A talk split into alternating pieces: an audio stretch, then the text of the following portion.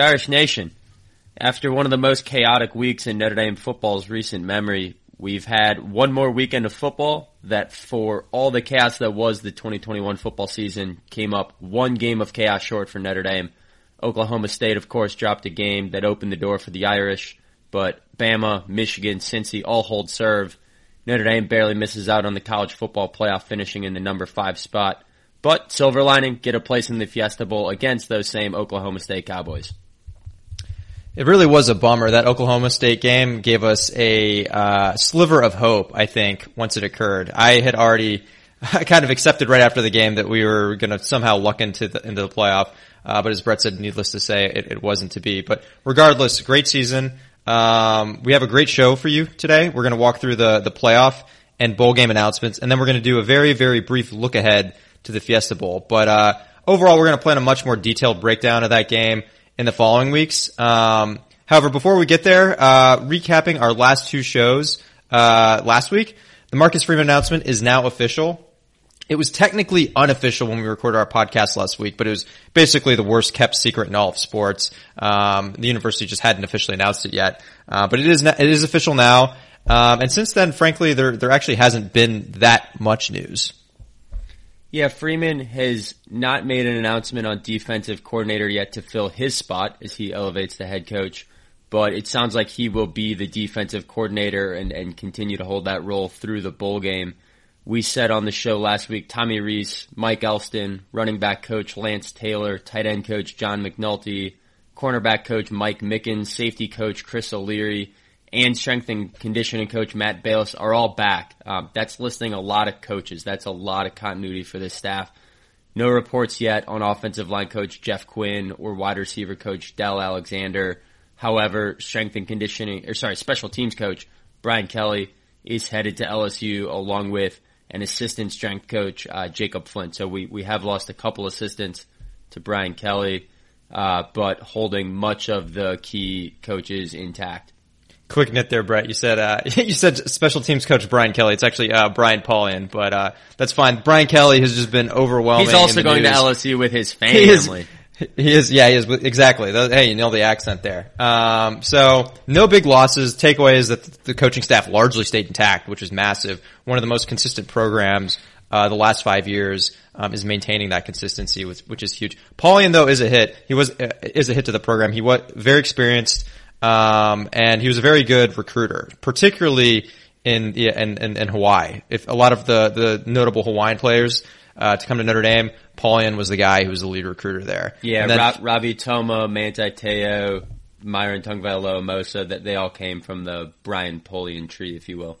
So certainly a hit. Um, however, I think the the fact that most of the coaching staff is staying around uh, offsets this. And Flint, Flint, uh, by all accounts, is a, a great strength coach. Uh, However, we're keeping Balis, and certainly that's that's the bigger piece there. Um, so best of luck to Flint. From what I've read, it sounds like he's hardworking guy, someone who's earned this opportunity. So hopefully he establishes himself, uh, you know, as as one of the top uh, strength and conditioning coaches in the country.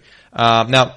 Uh, just as importantly, uh, we talked about the stability of the coaching staff. Uh, recruiting has actually been pretty stable as well, which is which has been great after a coaching change. The only decommit we've had so far has been three-star recruit Devin Moore, uh, which we referenced on the last show. Uh, so he's a three star right now. However, a lot of recruiting outlets um, do talk about him a bit more favorably. They think he's potentially a little um, uh, underrated, someone who uh, could be a bit of a diamond in the rough. There is some optimism that we may be able to bring him back, though. So keep an keep an eye out for that. I think we have an in-home visit with him coming up soon.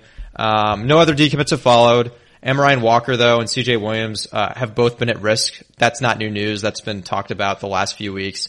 Um, one one other call out that we should mention is that, and this is a rule that I wasn't even aware of until until uh, until Brian Kelly left, is that if a head coach departs the program, it triggers a rule where that program can now give a fresh round of official visits to the recruits, even if they've already visited before. So this is a fairly recent rule and it's meant to help offset the impact of coaching departures. Now Marcus Freeman not wasting a minute he already is planning a big weekend of official visits this weekend uh, with recruits who mostly have already had their official visits. So uh, certainly, I think that's just like an added uh, tool that we get to utilize, and will help just ensure even more so that that class stays intact. Maybe maybe we can even add to what we have. I don't want to get too optimistic, but uh, you know, I think certainly there's a, a certain energy around the program that um, is lending into itself a, a lot of optimism. So overall takeaway here, since the Freeman news broke, really crazy for a while, but once this, the situation stabilized, there really hasn't been a ton of news, which is which is good news. Yeah, no, no news is good news following a, a, tumultuous week that that you know from our perspective concluded in a really great way with the Freeman hire and keeping Rees and a lot of the other staff intact. So with that, let's dive into the show. We'll cover the college football playoff and, and bowl game announcements and a brief preview of the Oklahoma State game in the Fiesta Bowl. My current and former players you are my why. You are my motivation. You are the reason I get up every day and work as hard as I can. The college football playoff will feature Alabama, Michigan, Georgia, and Cincinnati. Notre Dame just missing out on the uh, top four, finishing in the number five spot in the final college football playoff rankings. Mike, are are you surprised by the announcement? Do, do you think Notre Dame had a case to be in the top four? Any any big takeaways? No, we, Brett, you and I, we talked about this quite a bit. Um, certainly we needed a lot of things to happen and a lot of them did happen. We were, we were really, uh, an Auburn upset, uh, away from making the playoff, I think. I mean, it, it's not an absolute certainty that Bama wouldn't have gotten in, but I, I do think in that situation we probably would have gotten in. Um, but we were very close. One, one more game, uh, one more kind of like chip falling our way away from, from getting in.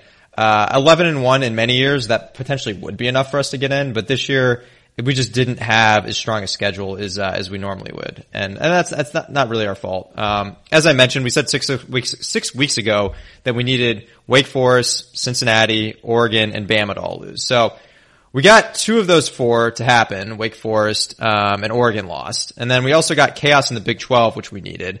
Um, and uh, frankly, it was unlikely for the Big 12 to end up with a two-loss champ, but but that is what happened as uh, Baylor pulled off the Baylor pulled off the the, uh, the game there. Um, however, if uh, if Baylor had not dropped a game earlier to TCU, it's really interesting uh, who would get the fourth spot there. That's not relevant for Notre Dame. Notre Dame wouldn't be getting in there, but it is an interesting kind of like sidebar to think if Baylor would have been able to uh, sneak in if they hadn't dropped that bad loss to TCU. But alas, uh, I do think this was a, the committee got it right. I think there was a clear top four this year. Um, and no, no complaints with the top four from my perspective. I think ND is appropriately ranked. And, uh, again, it's a bummer to be the, the first team out, but, uh, I, I do think based on what we did this year, that seems appropriate. Yeah, it's you mentioned the Baylor loss to TCU, really inexplicable for TCU, who had gone through a coaching change and and really a, a, program going in the wrong direction. For all the chaos that was kind of the big headline of the season, everyone keeps using the word chaos. The last five, six weeks of the season didn't have a ton of chaos. Like that Baylor TCU loss was probably the biggest upset. Uh, you know, Utah took down Oregon. Utah was favored in that game, and then Utah backed it back up by blowing out Oregon again in the Pac-12 championship. So, for all the tumultuous start to this season, not a ton of chaos down the stretch, and, and really that put Notre Dame behind the eight ball again, this Notre Dame team, 11 and 1, but without a marquee win, and, and we mentioned strength of schedule. That's interesting. E- ESPN showed us as having the 52nd best strength of schedule, so pretty middle of the pack. But there's other sites like TeamRankings.com had Notre Dame as the 15th strongest schedule in the country. So strength of schedule is a really subjective stat. It's it's a really tough advanced metric when you're trying to compare a bunch of teams that don't have a lot of um, overlapping opponents, right? How, how do you compare a Big 12 schedule to an SEC schedule to a Big 10 schedule? It's inherently um, subjective. And the other part of that is some of the systems will value your toughest matchups, who are your four hardest games. Others will look at your median, who, who was sort of the sixth or seventh toughest. Um, others will throw out your bottom two or three. So if you play an FCS school, ah, whatever, it's one data point, we'll ignore that. Whereas other strength of schedule systems rank all 12 of your games equally. So strength of schedule is a very subjective stat, but what I'd highlight out there is Notre Dame had a good schedule top to bottom. We played a lot of middle of the pack teams, USC, UNC, UVA, Virginia Tech, Toledo uh, belongs in that bucket. Purdue belongs in that bucket. But really outside of Cincinnati, no kind of top 10, top 20 matchup that we can hang our hat on and we came up short in that game. So 11 and 1 without a top 25 win in the college football playoff committee's eyes at least. Um, that's completely unprecedented for us to make a playoff um, as a one-loss team. In fact, every single one-loss team that's ever made the playoff has had at least two top 25 wins. So really, Notre Dame's resume, um, while strong, we completely deserve a New Year's Six bowl. Really, just not a college football playoff caliber resume. We've consistently been saying that on this show, and think that you know Notre Dame fans should be really happy with the outcome of the season. Really happy to be in the Fiesta Bowl, but unfortunately, we were just you know one big game against Cincinnati uh, away from from being in it this year, and, and and didn't get the job done. Agreed. I mean, I think if you had told me uh, at the uh, beginning of the year that we would be number five at the end of the regular season, that definitely would have exceeded my expectations, and I would have said, okay, that's that's a great sign moving forward. This was supposed to be a rebuilding year, so if you can achieve something like that in a rebuilding year, I think that just points to the strength of the program and the upside moving forward. Um, certainly, we're not at Alabama's level where uh, they don't have any rebuilding years. Every year, they're a top, you know, top two, top four team. But um, but I think if you're at the point where you're number five in a year that you have so much churn, uh, and this year we we also had a lot of injuries too. When you have so much just uh, of these like kind of like shocks to the system happening, and you can still kind of pull this off. And if we win our if we win our uh, our game, potentially we could end the year number three. That's I, I think uh, going into the year, if you told me that was a possibility, I would be ecstatic. Uh, but anyways, moving on to the uh, to the four teams in the college football playoff. Um, we're going to take like kind of a look at just like kind of uh, a bit of the, the, history of the college football playoff as a whole. So this is the eighth college football playoff. Um, and at least three of the top five teams in SP plus efficiency ratings have made the college football playoff in every year except one. Um, and that year was 2015 when Michigan State made it as the 20th most efficient team per SP plus. Surprise, surprise, they played Bama, got exposed, lost 38 to nothing.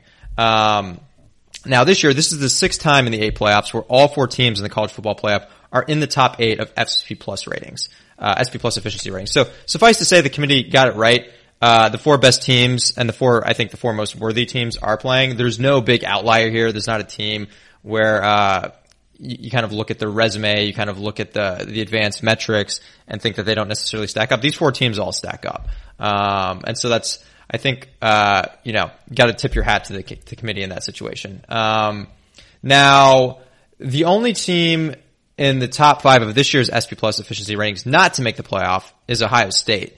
Um, I think obviously a very talented team. Uh, from an eye test standpoint, they certainly flashed at times. Um, they did have some big weaknesses though, and that and that showed, and that they uh, they had two two two notable losses, and in particular, they got handled pretty badly by uh, by Michigan um, at the end of the regular season. Yeah, it's it's pretty interesting that I think the committee had a pretty clear cut Sunday to figure out the top four. What would have been really fascinating to me is if Oklahoma State had beat Baylor, and then Alabama beats Georgia as it played out. Who gets in? Do, do you leave out Cincy, the undefeated Group of Five team? Do you leave out Georgia, who got blown out in their conference championship game? Or do you leave out Oklahoma State, who has one loss but beat their conference champion in that scenario, which which is a total hypothetical? and we'll never get to you know sort of play that out. It it is what it is. It's it's a hypothetical, but I think the committee had a pretty easy decision in front of them after Oklahoma State lost and, and everyone else held serve. But certainly the fact that four of the top five teams in the SP Plus ratings shows that one for the top five teams in the country from sort of a play by play quality of football perspective, uh, an eye test perspective, if you will, um, also had really strong resumes and, and deserve to be here um, and and that gives us comfort. Where does that leave Notre Dame? Where was Notre Dame to, to finish out the season in SP Plus? Number seven. Uh, we were number five last year when we made the college football playoff. We were actually number 13 in 2018 when we made the college football playoff, and number 15 in 2012 when we made the BCS championship game. So a couple times in the past, Notre Dame has squeaked into the playoff or the BCS championship game where the advanced metrics have said – sure they maybe got the wins and losses resume, but this isn't really a top five caliber football team. Last year we were. Last year we very squarely were in that upper echelon of college football and, and deserved to be there both on resume and the advanced stats and, and the eye test and however you looked at it. This year, number seven, that's actually the second best SP plus ranking um, since 1995 for, for Notre Dame football. So relative to the rest of the college football landscape, the second most efficient Notre Dame team really in the last 26 years. Um, and, and the most efficient was, was last year when we were number five. So we'll come back to this season after the bowl game. We'll grade out the team across the roster and across position groups. But suffice to say, you know, you mentioned it, the quote unquote rebuilding year puts out really the second best or second most efficient, I guess, from an advanced metrics perspective, second most efficient Notre Dame football team in 26 years.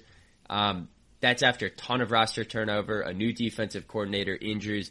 You just got to tip your hat to the coaching staff. I know he left now, but Brian Kelly gets some credit for this, for the players on this roster, for Jack Coan, just across the board, a really good season. Um, and just came up a little bit short at the end, but th- there's no shame in finishing 11 and 1 and then being a top 10 team across pretty much every single advanced metric like SP plus. Definitely. And Brett, I also think it's worth noting, um, we mentioned this before and I forgot exactly where we were in SP plus to start the year, but we were somewhere in the 20s, I think, roughly. That's where, uh, I think Bill Connelly had us just because there was so much returning production. Um, and yeah, we pretty much rose other, other than the initial bumpiness, and, and the initial State bumpiness in the first couple games. Exactly. Exactly, and that made it even worse. So things were looking pretty. I think two games in, I'm not going to say we were hitting the panic button, but I think we were. Actually, we. Uh, I think I forgot who it was. Maybe it was one of our friends sent us like a, a screenshot of our group text from the first couple weeks, and we were talking about like six and six being like a possibility. We're like, okay, looks like looks like the worst case scenario might be happening. Uh, but yeah, credit to the staff. I mean, again, Brian Kelly obviously gets a lot of credit here too, because I mean, obviously he was running the the program for this entire season, with the exception of the last week or so. But um, yeah, I mean, they really turned it around, and um, it it really turned around in the best way possible. I I, I don't I actually couldn't have anticipated that it would have like shaken out exactly how it did. The fact that we almost made the playoff, that's that, that's pretty remarkable to me. Um, and I, I, do think like another comment on these SP plus rankings, Brett, you made the point that, um, they suggest that we do belong, especially last year. And that generally holds up against, uh, the competition that we played. When we played Bama last year, I mean, that Bama team was ridiculous. They annihilated everyone, but we generally held up decently well. The game wasn't truly over till like well into the second half. Um, we were generally hanging in there. Um, they certainly beat us handily. You know, I think there was no question that they were going to win, but I would say we certainly looked like a team with a pulse. We certainly looked like a team that deserved to be in the playoff. Um, and yeah, I mean, we showed better than we did certainly in, in 2012. Um, so yeah, I think, again, I think there's a lot to take away from the season. And yeah, I think when we look forward to next year, this could be seen hopefully as a big, uh, building block for the future. Um, and what a building block that is if you're, if you're a top five team in the country. So anyway, I think, yeah, a lot to take away from this season, a lot of positive things. Um, and I think with kind of all that, all that said, um, now we can kind of move on and, uh, talk about the, a little bit about the Fiesta Bowl and, uh, what that means. Um, and kind of like some implications around that in terms of like these big bowl games and, and what that has meant historically for Notre Dame's football program. My sense of urgency is for right now. It's to make sure that this team is prepared on January 1st in the Fiesta Bowl to be victorious versus Oklahoma State.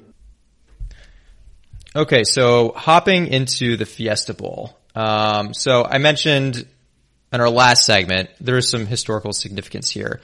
These are this is one of those talking points that you constantly hear about from talking heads. It's from Notre Dame from Notre Dame uh, haters to Notre Dame fans. It's it's a point that's frequently frequently brought up. Notre Dame hasn't won a major bowl game since the 1993 to 1994 Cotton Bowl against Texas A&M. So we're going to lay out quickly a list of all those big New Year's Six bowl games or above. Some of these are playoff games. Some of these are, are championship games. Um, but lay out kind of how these have all uh, shaken out over the last 20 or well, I guess the last 30 or so years. So uh, since then, we had the 1995 Fiesta Bowl against Colorado. We lost 41 to 24. We were actually a seven point underdog in that. So we did not cover the spread in that scenario. In the 96 Orange Bowl, that next year we lost to Florida State 31 to 26.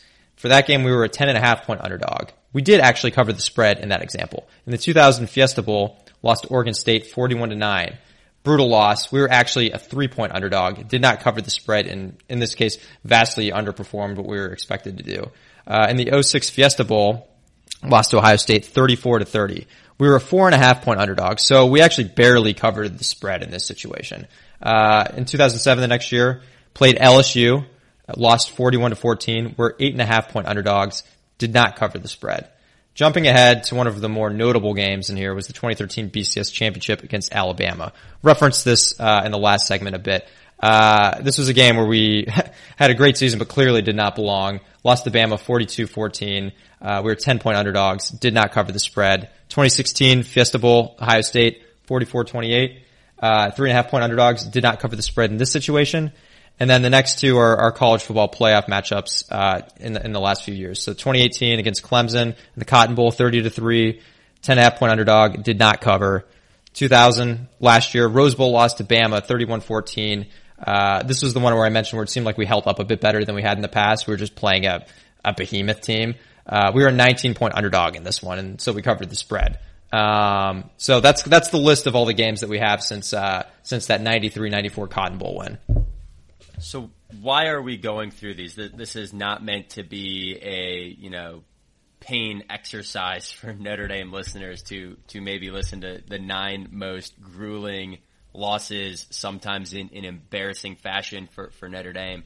Um, really going back for most of Mike and I's Mike and my lifetime, we're, we're bringing up these games for a reason. That's nine major bowl games going back to 1995, and two things stand out. We're three and six against the spread. So one, Notre Dame is due for a big game. Uh, we have not done well against the spread. We've not lived up to expectations in these games. Um, and, and, and that's the second point. Notre Dame hasn't played well in big bowl games. That narrative is true. E- even adjusting for the matchup, adjusting for how competitive Notre Dame was expected to be, frankly, we haven't shown up in these games. We haven't met expectations, and you can see that in performance against the spread when, when we're three and six against the betting lines. However, the other big takeaway in, in these nine major bowl games o- over the last 26 years – is that we were an underdog in every single one of these nine games. Nine straight times um, we've been the underdog. Notre Dame has never been favored. In fact, in six of those games, the spread was more than seven points, more than a touchdown. To put that in perspective, when the spread is greater than seven points in a college football game, the underdog has less than a 25% chance to win almost every time. There's some exceptions to that, but almost every single time, if the spread is seven points or more, you will have less than a 25% chance to win. When you're a 19 point underdog to Alabama, you have like a 5% chance to win. You are not going to win that football game. It is just not statistically in the cards for you to win that game with any level of consistency. So, again, we've we talked about this if you go back and listen to episode 8. Why is Notre Dame an underdog in all of these games? Frankly, a lot of times it's because Notre Dame is overrated. And and be, because we're overrated or, or maybe being overrated is the result of this. We are put in big games because we're such a relevant program. We bring in TV ratings. We make the bowl games relevant. We draw a big fan base to show up. And so we get stretched up into bowl games. We get stretched into the BCS championship game. We get stretched into the 2006 Fiesta Bowl or the 2007 Sugar Bowl or the 2013 BCS championship game when, when we really probably didn't belong and were massive underdogs. And it's put us in a really, really bad position, being an underdog now nine straight times in major bowl games. But, Mike, that's not the case in this game.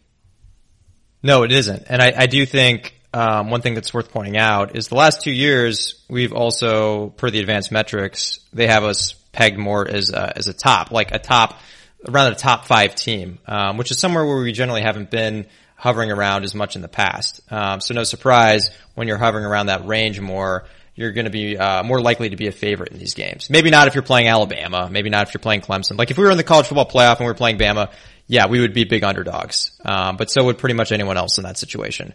Um, but this year, the advanced metrics like us. We're in a winnable bowl game. Um, we belong, and we belong in a big way, in a way that we haven't belonged in the past. The Vegas lines are out. And right now, Notre Dame is favored by two and a half points, which is actually less than what the SP Plus uh, ratings would imply, which I think is about four points. So if you were to use the SP Plus ratings to help select favorable betting matchups, this would be one to actually bet on Notre Dame. Um, so needless to say, Notre Dame is, is favored in this game. And the fun fact here is that this is the first time that this has happened in a major bowl game since 1994. Um, which is uh, pretty remarkable. Like we said, we've we've uh, had a, a, long streak of losing these big bowl games, but we haven't been favored in any. In many, we've been big underdogs. Um, so if you were to actually predict a time for Notre Dame to finally buck this trend, this would be the game to select. Um, for sure, and, some, and, and, and for, for, this team too, you know, Brian Kelly leaves them in the dust. Um, Freeman gets hired. Tommy Rees stays in place. You know this team is fired up. You know this team has a chip on its shoulder. One of the interesting things about this Notre Dame team right now is almost always Notre Dame is the most hated team in college football. Yet there's a whole bunch of people pulling for Notre Dame because they think, you know, Brian Kelly mistreated them or, or went out the wrong way. And, and you're getting all these people that usually are not on Notre Dame's side and, and they're squarely on the bandwagon. So I think it would just be an incredible narrative for Marcus Freeman if in his first football game as Notre Dame's head football coach, he pulls off a major bowl game victory, something that we haven't seen happen since the Lou Holtz era, right? Brian Kelly never got it done in 12 years. Uh, Bob Davie never got it done. Tyrone Willingham never got it done. Charlie Weis never got it done.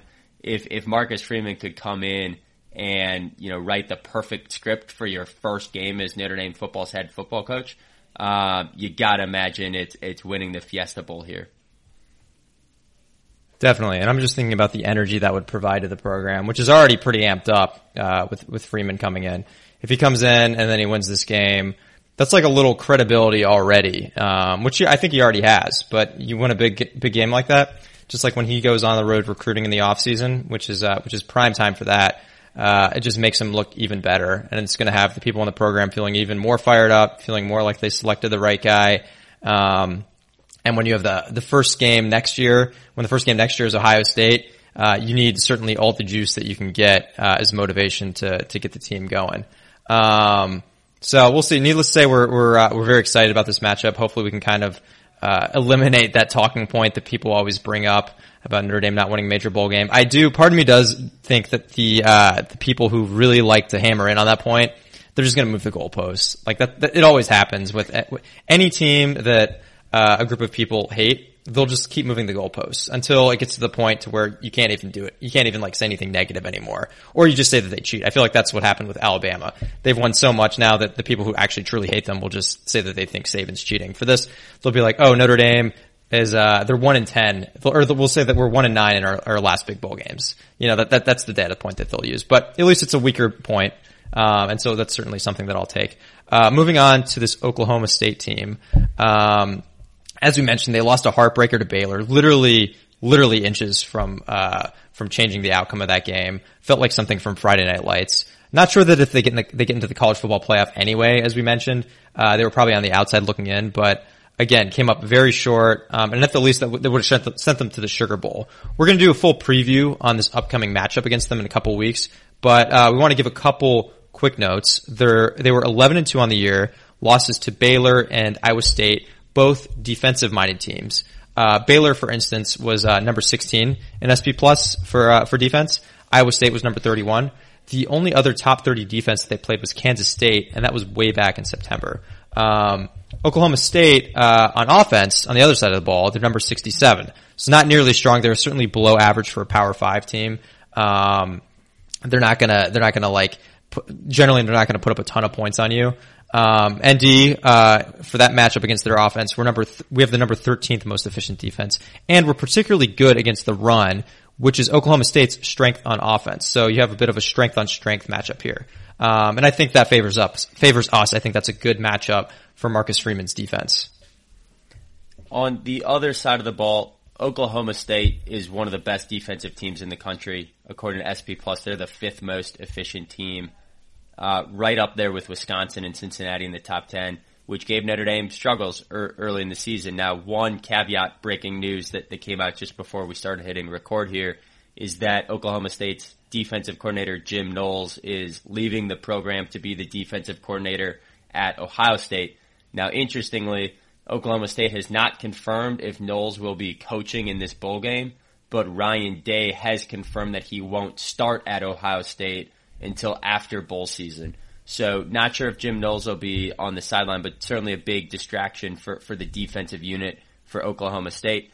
And, and really when you think about this team setting aside that noise just as a top 10 defense, from that perspective, this is really similar to early season games against Wisconsin, Cincinnati, Toledo, playing a team that has an elite defense and a below average offense. And that's the part of the season where Notre Dame struggled. So we've talked a lot about the resurgence of Notre Dame's offense.